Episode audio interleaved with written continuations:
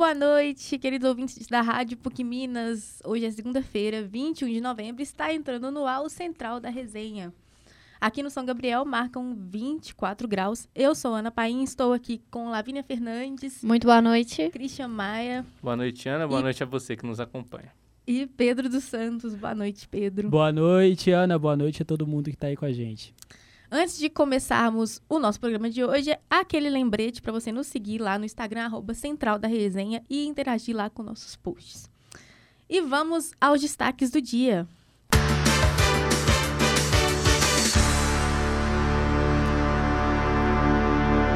Vamos começar falando de política. Lula pode antecipar nomeação de ministros para facilitar a aprovação da PEC da transição. Quem traz os destaques é Regina Moraes. Boa noite, Regina. Segundo reportagem da Folha de São Paulo, após os eventos da COP27, o presidente eleito Luiz Inácio Lula da Silva, do PT, retornou nesta segunda-feira às atividades no país. Nos próximos dias, ele deve anunciar os primeiros nomes que comporão o seu ministério. Aliados do vice-presidente eleito Geraldo Alckmin, do PSB, desejam que o titular da Fazenda seja logo conhecido para servir de porta-voz econômico e interlocutor com o mercado. A esse argumento, somou-se outro no entorno de Lula, o de que a nomeação de ministros indicados por partidos aliados pode facilitar a aprovação da PEC da transição, principal batalha que o futuro governo travará no Congresso ainda este ano. O texto destinado a elaborar uma regra que exclua do teto os gastos com os programas sociais foi entregue ao parlamento na semana passada e deve sofrer alterações a partir dos debates na Câmara e no Senado. Segundo esses aliados, a confirmação de espaços no Ministério para siglas com as quais o governo está negociando a formação de uma base mais ampla a partir do ano que vem pode garantir votos importantes na aprovação da PEC. Bom, e de olho em 2026, os aliados de Lula resistem a entregar o Bolsa Família a Simone Tebet.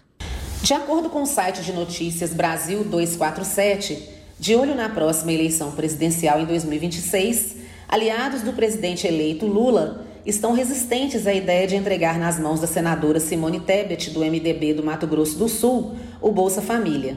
Tebet é cotada para assumir o Ministério do Desenvolvimento Social atual cidadania, e assim o programa social ficaria sob a sua administração. Com isso, os aliados lulistas temem que a senadora poderia se tornar a longo prazo a nova cara do Bolsa Família, criando uma conexão com a população de baixa renda e com isso ampliando seu capital político. O desejo de parte dos petistas, segundo reportagem veiculada no jornal O Globo, é ver Tebet na agricultura ideia rejeitada por ela que durante toda a campanha tentou descolar sua imagem do agronegócio. Aliados da senadora entendem que a indicação para a pasta seria um jeito de o PT colocá-la numa caixinha e evitar que seu nome ganhe projeção para 2026. Também não faria sentido do ponto de vista estratégico, uma vez que o agronegócio dialoga mais com o Centro-Oeste, seu reduto eleitoral e o sul do país, diz a reportagem. Há também a ideia de instalar Tebet na educação, mas a parlamentar também não demonstra interesse, já que, na visão dela, a pasta concentra muitos interesses privados e tem pouco poder de execução. Fontes próximas do presidente eleito afirmam que ele não entregaria o comando dos programas sociais, como Bolsa Família, a uma possível adversária do PT na próxima eleição presidencial, indicando que não, vem, não vê impossibilidade de o partido abrir mão de indicar o sucessor de Lula, o ex-prefeito Fernando Haddad e o governador da Bahia, Rui Costa, já são citados internamente como possíveis candidatos a presidente em 2026. Há, por outro lado, uma ala do PT que defende que Tebet assuma o ministério que ela quiser, já que o governo Lula não poderia sofrer com deserções logo na largada do mandato. Bom, e o presidente eleito Luiz Inácio Lula da Silva passou recentemente por uma cirurgia e deverá poupar voz e evitar discursos por uma semana. O presidente eleito Luiz Inácio Lula da Silva do PT deverá evitar o uso excessivo da voz nos próximos 15 dias após cirurgia de retirada de uma lesão na garganta que foi submetido neste domingo em São Paulo. Nas próximas 24 horas, a recomendação é de repouso, mas Lula já pode conversar desde que não cometa excessos. O ideal também é que só volte a discursar dentro de uma semana. Após essa cirurgia, a expectativa é de que Lula apresente redução da rouquidão após duas semanas de cicatrização da região operada. Lula deve retomar as reuniões em Brasília nesta quarta. Conforme antecipado pela colunista Mônica Bergamo, da Folha de São Paulo, Lula deu entrada neste domingo no Hospital Sírio-Libanês para a realização de uma laringoscopia para retirada de leucoplasia da prega vocal esquerda. Segundo o boletim médico, o procedimento, que durou 40 minutos, mostrou ausência de neoplasia, isto é, de ainda existirem células cancerígenas na região. Lula teve alta hoje pela manhã. Durante a cirurgia, que exigiu anestesia geral, ele foi acompanhado pelas equipes médicas coordenadas por Roberto Calil Filho, Arthur Katz, Rubens Brito, Rui Imamura e Luiz Paulo Kowalski. O deputado federal Alexandre Padilha, do PT, que é médico, também acompanhou Lula no hospital. Além da orientação para que evite excessos, Lula deverá intensificar exercícios diários de fonoaudiologia. Muito obrigada, Regina. E agora vamos ver o que está acontecendo em Belo Horizonte. Quem traz as informações para a gente hoje é Pedro dos Santos. Boa noite, Pedro. Boa noite, Ana. Boa noite a você que está aí com a gente no, no Central da Resenha, na Rádio PUC Minas e no YouTube do Lab SG. Pois é, Hoje, dia bastante movimentado aqui em BH. Vamos começar falando de um homem que foi resgatado após desmaiar em um tubulão de aproximadamente 6 metros de profundidade no Caiçara, região noroeste aqui de BH. De acordo com o Corpo de Bombeiros, testemunhas relataram que o homem, que tem 22 anos, teria entrado no buraco e, depois de um tempo, não respondia mais aos chamados. Os militares realizaram a avaliação ali da taxa de oxigênio do local, constatando uma taxa, um percentual ali de em 15%, né? Um nível que é muito abaixo do necessário para o bom funcionamento do corpo humano. A vítima foi encontrada inconsciente e com respiração fraca. E depois da primeira avaliação e administração do oxigênio, o homem pôde retomar a consciência.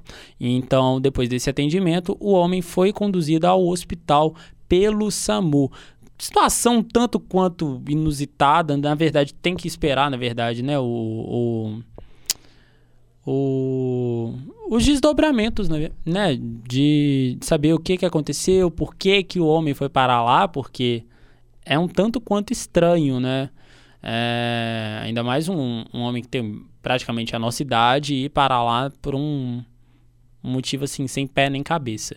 Então vamos esperar os desdobramentos, ver o que, que aconteceu, para que a gente é, tome ciência dos fatos. Outro caso que aconteceu aqui em BH, que teve muita repercussão na manhã de hoje, foi é, um incêndio que atingiu um galpão de bebidas de dois andares lá na Augusto de Lima, no Barro Preto. O incêndio aconteceu na manhã desta segunda-feira. É, então, por conta desse incêndio, a Avenida Augusto Lima teve a faixa, uma das faixas ali interditadas por conta disso, né? Uma das faixas ficou interditada, melhor dizendo, ali na altura do número 2000. E no momento da fase de rescaldo, o Corpo de Bombeiros afirmou que a, até aquele momento ainda não se sabia o motivo é, do incêndio. Os militares precisaram atuar em duas frentes de combate uma pela fachada do imóvel e outra pelos fundos do imóvel. E felizmente não tinha ninguém dentro do galpão, então sem vítimas. A interdição tinha sido feita ali, né, por volta de nove e meia da manhã, quando o quando os bombeiros começaram o resgate e o trabalho de combate ao incêndio. Então, Ana, é um caso que é mais um caso que precisa ser investigado. Felizmente não tinha ninguém no local, Sim. então não, não tínhamos ali é, vítimas, não tem risco de mortes, nem de nenhuma fratura. Então, volto com você. Muito obrigada, Pedro. É, só um complemento aí, a sua fala é por volta ali de meio-dia, mais ou menos, uma hora da tarde. As informações dos bombeiros é que o incêndio teria iniciado em um freezer ali da, daquele prédio. Boa. Bom, e agora vamos com as é, informações da cultura. Nós temos prêmio internacional para o Brasil e muito mais. Isso mesmo. Ana. É, ontem aconteceu o American Musical Awards, né? E tiveram vários prêmios. Tem vários prêmios que é, pessoas, é, pessoas que ganharam que saiu antes, né? Antes da mesmo programa acontecer. E eu vou aqui falar, acho que os foram os melhores. E sim, e temos sim prêmio internacional pro Brasil. Mas vou deixar guardar pro final porque merece. É, em melhor colaboração, a gente teve Dua Lipa e Elton John com Cold Heart. Tipo assim, que é uma música eu escuto sempre. Todo dia eu tenho que estar pelo menos uma vez dela. Muito boa. E eu acho que combinou tanto a voz deles, a, a, colaboração ficou muito legal mesmo. Tivemos a Beyoncé ganhando como melhor artista feminina de rock and blues é, e melhor, melhor álbum também de rock and blues. Com, qual é o nome do álbum, Ana? Renaissance. Isso aí, esse nome aí. É, teve, tivemos Coldplay vencendo a, cade, a categoria de é, artista favorita. Artista favorita é foda, né? Arti, é, a banda favorita, artista favorito.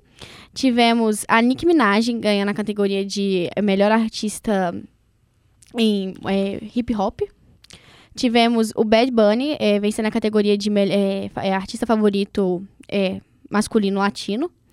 Tivemos Harry Styles ganhando a, a categoria de é, fav artista favorito do pop. E tivemos Taylor Swift ganhando artista favorita feminina do pop e artista favorita feminina do country. Tivemos o BTS vencendo como o grupo ou do favorito, e é a quarta vez que eles ganham. Eles dispararam na frente, nenhum, nenhuma dupla ou, ou grupo ganhou mais do que duas. Eles são os únicos. É, o álbum da é, Red, da Taylor Swift, é, a Taylor's Version, ganhou como categoria de é, álbum favorito country. Kendrick Lamar venceu a categoria de álbum favorito de hip hop e artista favorito de hip hop. A Dove Cameron recebeu, ganhou a, categoria de melhor nova, é, nova artista, né? A artista nova com mais. Teve mais repercussão, né? Ela também ganhou o, o do. VMA. Não. Ela também ganhou um de outro, de, de artista. É, assim, é, a Taylor Swift ganhou o melhor álbum pop com Red também ganhando tudo. E a nossa queridíssima Anitta é a primeira brasileira no geral a vencer uma categoria no M. É, no, é, no M. E ela ganhou de melhor artista feminina latina, né? O Bad Bunny ganhou masculino, ela ganhou do latino. O Maneskin venceu o de melhor música de rock com o Begging, a versão deles. Taylor Swift venceu o de clipe favorito com Outwell, viu? Eles vão ganhar. Ela vai ganhar o do merecido, Grammy. Ela vai ganhar do Grammy. Muito merecido. O Harry Styles recebeu de música favorita do pop com As It Was. Taylor Swift como artista do ano. Voltou com tudo, ela. E, e, é isso, né? Tivemos, não, tem uma lista de vencedores, teve muita gente, mas esses foram os, os principais. E outra coisa muito legal que a gente tem para comentar é a abertura da Copa porque teve o, um dos integrantes do BTS, o Jungkook, fazendo a abertura junto com um, um cantor que é um ativista, que ele é do Catar, nascido do Catar. Muita gente falou que o Jungkook poderia ser preso por causa disso, por causa porque foi ele que convidou o artista, o, eu não sei, eu ia falar a nacionalidade, mas eu não sei quem nasce no Catar é o que, né? Eu ia falar catariano, mas eu acho que não é não. Nem catarinense. Então, é, ele poderia ter sido preso por causa disso, mas... Catarem. É, é isso aí que, que, que essas pessoas é. falaram aqui pra gente. É, e a, a, a, abertura foi uma coisa muito bonita, muito cheia de luzes, hologramas, contando histórias. Tive, tiveram vários medleys, tipo assim, de música de torcida. Tivemos, a gente escutou durante um bom tempo um Brasil Olê Olê lá. Tiveram é, um medley de todas as músicas da Copa que já teve. Tivemos nossa queridíssima Waka Waka canta, tocando como sempre. Apareceu todos os, os mascotes, Fuleco estava presente. É, o Morgan Freeman apareceu, ele, ele meio que foi. Ele estava meio que narrando a, a, a, abertura, meio que como se fosse um, um, um filme. É, meio que contando e com tudo acontecendo à sua volta. Tivemos o, o mascote atual, né, da Copa, que é aquele lençozinho que eu não lembro o nome certo agora. Mas é, em geral, foi uma abertura muito bonita. Foi uma abertura que, que englobou todas as copas, tinham de todas. Tinha todos os mascotes, todas as músicas tocando de fundo. Que foi uma, ficou uma coisa muito bonita, as luzes, o show de, de luzes. Foi tudo muito bem preparado, né? Porque dinheiro não é, não é o que faltava. Então, eu acho que é, eles, eles também, tipo assim, ao mesmo tempo que foi uma coisa muito bonita, acho que também pecou numas coisas. Tipo, é, em relação à história deles, do jeito que eles contaram, mas o que, o que de cultura que eles mostraram ali foi, foi bem legal, foi uma abertura bem legal, Ana. Eu assisti alguma. Eu, eu não assisti ontem a abertura, eu assisti alguns trechos hoje na parte da tarde e de tudo que eu consegui ver, eu achei assim, muito bonito, muito, muito maravilhoso. eu tô observando com muita atenção aqui, que vocês falaram muito bem. Eu gostei muito, inclusive, da abertura, dessa, dessa coisa do Morgan Freeman tá ali como narrador e as coisas estarem acontecendo ali ao mesmo tempo. Então foi algo muito legal e como a Lavínia muito bem pontuou, eu senti falta de algumas questões ali, mas tudo bem, não, não foi organização minha, então é, faz e, parte. E como eu falei, né, o, a parte do que, que o Jungkook poderia ter sido preso, porque o, o, o cantor ativista, ele é, ele é um ativista em relação aos direitos das mulheres e direitos do LGBTQIA+. QIAP+. E ele canta, a música que eles cantam fala assim, é, você, é meio que, a tradução bem, bem, tipo assim, bem ao pé da letra, falando que é, a, é, nós somos os sonhadores e, você, e vocês destroem o nosso sonho, assim, e tudo mais. É, e teve uma hora também que eles mostram é, uma... A, eles mostram, tipo assim, um catar diferente na época que, tipo, é, numa época diferente, com é, como eles iam para batalhas, então... É, o mesmo, ao mesmo tempo que falta muita coisa e faz sentido faltar por, por qual país está sendo sediado, né? Por quem eles são, por que eles acreditam, defendem. Mas foi uma coisa muito bonita de se ver. Foi muito bem produzido. Gente, é... Então, falar da, da questão da abertura da Copa, para mim foi. Como o Christian bem pontuou, faltaram algumas coisas, mas eu acho que no resumo da ópera, calma, tem que ter esse ajuste aqui. É, no resumo da ópera, eu acho que foi bom, sabe? As ausências foram muito por conta dos próprios artistas também. A gente sabe que muita gente não, não participou, se recusou a ir para o Catar, justamente por ser contra as imposições é, de lá do país, né, Lavínia? Não, a gente teve, teve especulações que a Dua Lipa ia cantar na, na, no show de abertura e ela desmentiu no Instagram, veio desmentir que é, é, uma, é uma grande oportunidade, sim, um evento enorme, mas ela nunca, ela nunca cantaria, faria abertura de, é, de uma Copa em um país que não respeita os direitos humanos. Então, é, é o que o Pedro falou, é, falta muito... É, os artistas, sim, puseram bastante em relação a isso que é um debate maior, né? Sim. Não só dos artistas, por ser um país que cerceia muito a liberdade de expressão, a liberdade de ser, por assim dizer. Então não devia nem estar acontecendo um campeonato como é a Copa do Mundo, é. que engloba diferentes é, nacionalidades, culturas, personalidades e que vai muito além do esporte propriamente dito. Mas isso é um debate maior, né? É o que a gente estava falando aqui no off, todos nós que é, é meio estranho. A gente sabe o porquê a FIFA escolheu, porque eles ganharam a votação. Mas é, é muito estranho você ver, tipo, é, ver uma Copa, uma Copa do Mundo, que é uma coisa tão grande que, tipo assim, é um momento que até as pessoas que não gostam de esporte, não gostam de futebol, tá ali acompanhando, sendo sediada num lugar, tipo assim, que não respeita e não respeita, não acredita e tem pena de morte mais da metade da população que viaja para acompanhar aquele evento. Então é uma situação muito. É, ao, mesmo tempo, ao mesmo tempo que a gente gosta muito da Copa e tá muito feliz de estar tá acontecendo, de estar tá acompanhando, ao mesmo tempo a gente sente que é uma Copa diferente, que não tem a mesma animação, não tem a mesma, o mesmo sentimento do que as outras. Exatamente. Bom, e falando em Copa, vamos seguir para os esportes. Nós temos né, uma semana muito movimentada. Temos Copa do Mundo, temos vôlei e temos final do Campeonato Mineiro de Futebol Feminino, não é mesmo, Cristian? É isso mesmo, Ana. Muito boa noite mais uma vez a você que nos acompanha. É isso mesmo, vamos falar de Copa do Mundo, já que o assunto hum. anterior estava sendo Copa do Mundo. Teve vinha agora há pouquinho, um jogaço, só que não. Nossa, jogaço não, gente, pelo amor de Deus, eu tô assim, não, fa não fala isso, não, eu, eu tô ficando com o olho piscando assim, tô igual o burro do Shrek, sabe, ó. A gente teve um jogaço, só que não, entre Estados Unidos e País de Gales, que terminou em 1 a 1 pelo grupo B. O outro jogo do grupo B foi uma Inglaterra 6, Irã 2. No grupo A, ontem, Qatar estreou, como é de praxe, né? As donas da casa sempre jogam primeiro. Estreou com derrota diante do Equador. E o outro jogo do grupo A ficou 2 a 0 para a Holanda em cima do Senegal. Amanhã nós teremos jogos do grupo C e D.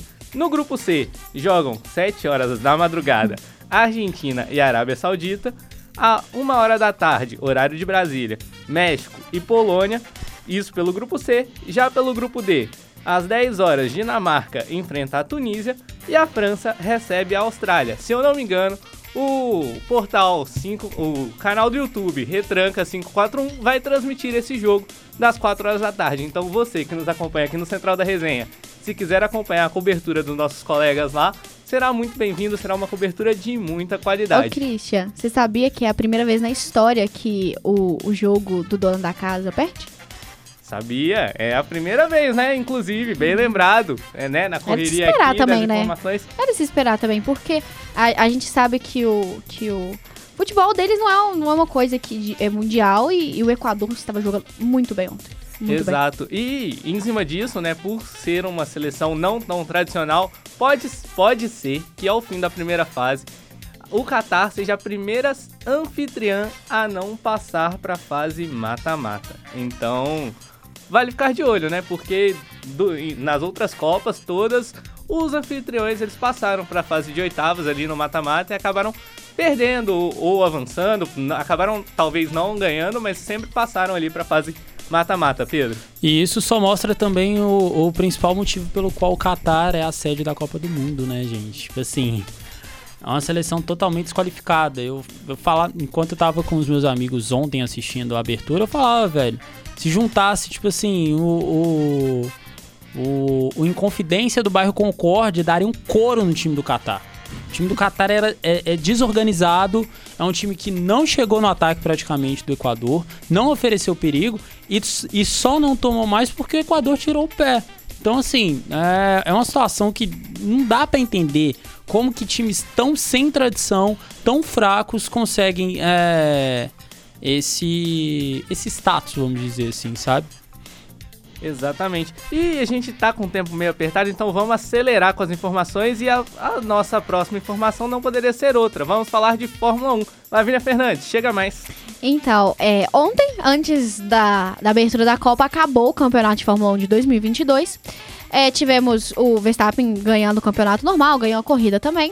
O vice-campeonato que estava sendo, é, que tava sendo para ser decidido na corrida de ontem ficou com o Leclerc, o, o, o Pérez não conseguiu, ficou em, é, ficou em P3, né? E quem chegaria na frente dos dois ali ganharia o campeonato, já que eles estavam empatados. É, o vice-campeonato desse ano foi mais animado que o campeonato em si, né? É, tivemos o Sebastian Vettel se, se despedindo e quebrando os, os protocolos padrões é, da FIA. Ele fez o zerinho depois que acabou, depois que acabou a corrida, deu entrevista igual os, os três primeiros sempre dão e foi, foi totalmente ovacionado por todos os pilotos e por, por todo o autódromo que, Piloto Tá- do dia. e piloto do dia, exatamente, como o Pedro falou. Ele ganhou o piloto do dia com 34%, que é um número bem alto pro piloto do dia. E também tivemos, tivemos a, a a finalização do, da Fórmula 2. E com isso a gente teve a, a certeza de que Logan Sargent vai correr ano que vem pela Fórmula 1 do lado do Alex Albon. é, pela Williams. E o grid de 2023 já tá totalmente formado. E eu vou falar aqui pra vocês. É, Red Bull ficou normal, Verstappen e Pérez. Mercedes, é, Hamilton Russell, normal. Bottas, é, Alfa, desculpa, Alfa Romeo ficou com Bottas e o Zou, o, o Joe, né? É, Alpha Tauri, que teve uma mudança, é, saiu o Gasly e, e entrou o Nick DeVries e ficou com o Tsunoda. Aston Martin, que também teve uma mudança, que saiu o Sebastian Vettel se aposentando. Entrou o Alonso junto com o Stroll. É, na Ferrari ficou Leclerc e Sainz. É, na McLaren saiu o Daniel Ricciardo, que é um pecado. E entrou o Oscar Piastri. conti- é, Patifaria. é, também acho. Junto com o Norris, que continua. Na Alpine, é, saiu o nosso queridíssimo Alonso, bem feliz, não tava nem um pouco triste de estar saindo da Alpine. O Gasly foi pro lugar dele e o Ocon continua. É, na Haas, o Magnussen continuou, o Mick saiu e entrou o Huckenberg. A gente odiou essa decisão. Huckenberg tem mais, tipo assim, se aposentar, nunca mais voltar. E na Williams, como eu falei, o Albon e o Sargent. Ele conseguiu, é, ele ficou em, ele acabou a corrida em P4 e conseguiu os pontos necessários para tirar a superlicença, né? Que é, é que você tem que tirar para pilotar a Fórmula 1, já que é totalmente diferente dos outros. É, o campeonato do ano que vem começa só em março. Então a gente tem muito tempo pela frente sem nada de automobilismo. Lavínia, você acredita que teremos, é, como eu posso dizer, surpresas no campeonato do ano que vem ou vai continuar essa coisa que foi esse ano? Olha, eu acho que é, a Ferrari vai tentar melhorar, tanto, tipo assim, no, no desenvolvimento do carro durante o ano. E, e nas estratégias, né? É o que a Ferrari precisa. Melhorar Aí a estratégia. chega na segunda corrida do ano, E cagou tudo já. o Leclerc perde, perde uma corrida por conta de pit Não, stop errado. E falar que o Leclerc só foi vice-campeão porque ele bateu o pé e não foi pro, foi pro segundo pit stop. Ele se manteve na pista, falou que ele sabia o que estava fazendo. E ele se manteve na unha porque, tipo assim, o pneu dele era mais velho que o Pérez, ou do que o do Pérez. E ele continuou. E eu acho que a Red Bull vai, se não é, é só se, a Red Bull só não continua dominante se não errar no carro, se fazer o carro nascer errado. Se ela não quiser. É, exatamente. E a, aí a Mercedes, que mesmo tendo uma péssima corrida é, depois de Interlagos, é, teve um desenvolvimento durante um ano incrível, que é uma coisa que a Mercedes sempre tem, é uma coisa de, tipo assim, se olhar e bater palma. E eu acho que ele- eles já falaram que já sabem o que deu de errado, que eles já estão prontos uh, não repetir. Então, eu acho que ano que vem, talvez, possa ter uma disputa de campeonato com três equipes. Seis pilotos, não que seis pilotos é muito. No máximo três ali, quatro, mas seis, é, três equipes sim. Maravilha, maravilha. E, Ana, você gosta de vôlei? Não, não costumo acompanhar. Porque eu tô perguntando isso porque nós tivemos um clássico mineiro na Superliga Feminina, Minas e Praia, e tivemos vitória do Praia. 3 sets a 2 em um jogo super emocionante, super qualificado. A equipe do Minas, é verdade, mais uma vez apresentou problemas ali no, no seu sistema de side-out, recepção e, e tudo nas giradas de bola e acabou sofrendo um pouco ali com a questão dos bloqueios do Praia. Então foi um tanto quanto complicado ali o jogo pro Minas. Já o Praia foi muito bem, conseguiu passar é, e atacar muito bem, foi presente ali nos bloqueios. Então foi um resultado ali muito bom para a equipe do Praia, um resultado que serve de alerta para a equipe do Minas para melhorar, né, Lavínia? Exatamente, né? Eu tenho as parciais aqui. O primeiro set foi do Praia, de, eh, por 25 a 17. O segundo e o terceiro set foram do Minas, 25 a 22 e 25 a 23. A gente percebe pela parcial do segundo e terceiro set o quanto que o Praia, mesmo perdendo, conseguia eh, chegar ali perto. E o quarto e quinto set foram do Praia, 25 a 18 e 15 a 9. Então a gente percebe isso, o quanto o Praia tava tranquilo no jogo. Exato, e a equipe do Praia, vale ressaltar, é muito forte psicologicamente. A equipe do Minas, quando parece que tá à frente do placar, o Lavarini começa a pressionar muito as atletas, cobrando um desempenho maior, e parece que as atletas não conseguem reagir muito bem, pelo menos essa é a sensação que eu tenho acompanhando de fora, reagir muito bem a essa pressão exercida pelo Lavarini, e aí elas acabam cedendo um pouco e não conseguindo render tanto. Você tem essa mesma visão, É, eu também acho. Eu acho que elas começam a ficar. é, Ele deixa elas, elas nervosas e ansiosas e elas começam a se atrapalhar com elas mesmas. Então, tipo assim, acaba que é, elas dão uma, meio que uma relaxada que não devia dar. E aí acaba errando coisa boba, recepção, levantamento, que com um pouco mais de capricho, a bola chega numa ponta, numa saída com um pouco mais de qualidade, para ali um, a ponteira ou possa conseguir trabalhar um- uma mão de fora, virar uma bola com um pouco mais de qualidade. Então esse é um dos problemas que eu vejo na equipe do E Minas. a gente vê, é, a gente consegue fazer uma ligação nesse jogo é, do Minas com a final do Mundial de Vôlei com a seleção brasileira, que quando começou, ela- elas não têm essa postura, mas quando, é, por ser o último jogo, começou a perder, não conseguia reverter de forma nenhuma, começou a relaxar numa hora que não devia. Exato. E um, um exemplo disso, pelo menos que ficou muito cla- claro pra mim, dessa relação do, do Lavarini com as atletas, foi na parte final ali, quando as equipes se enfileiram perto da rede para se cumprimentar.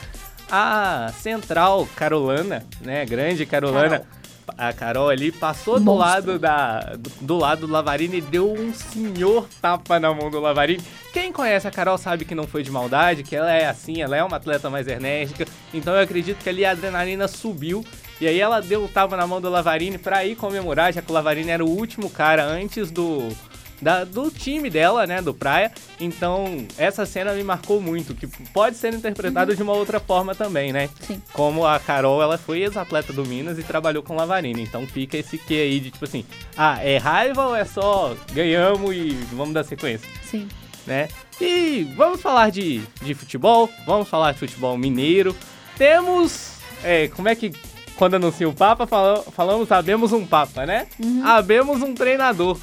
O Atlético masculino acabou de anunciar, acabou de anunciar, não, anunciou Kudê, o ex-técnico do Internacional e do Celta de Vigo como novo treinador da equipe masculina. Vamos ver aí como é que vai ficar essa montagem do elenco atleticano para a próxima temporada, já que o Cudê ele chega com tempo para trabalhar e para ajudar a diretoria atleticana na montagem do elenco. Vamos ver se essa diretoria vai conseguir trazer as peças necessárias para o estilo de jogo do Cudê e se o Cudê vai conseguir com as peças que tem já no elenco, as peças que podem chegar e as que vão sair, exercer um bom trabalho como ele apresentou no Inter e, de certa forma, ali no Celta. Vale ressaltar que o Celta não é uma equipe muito forte, não tinham peças individuais muito boas, e mesmo assim o trabalho não foi de todo ruim, foi um trabalho decente, por assim dizer.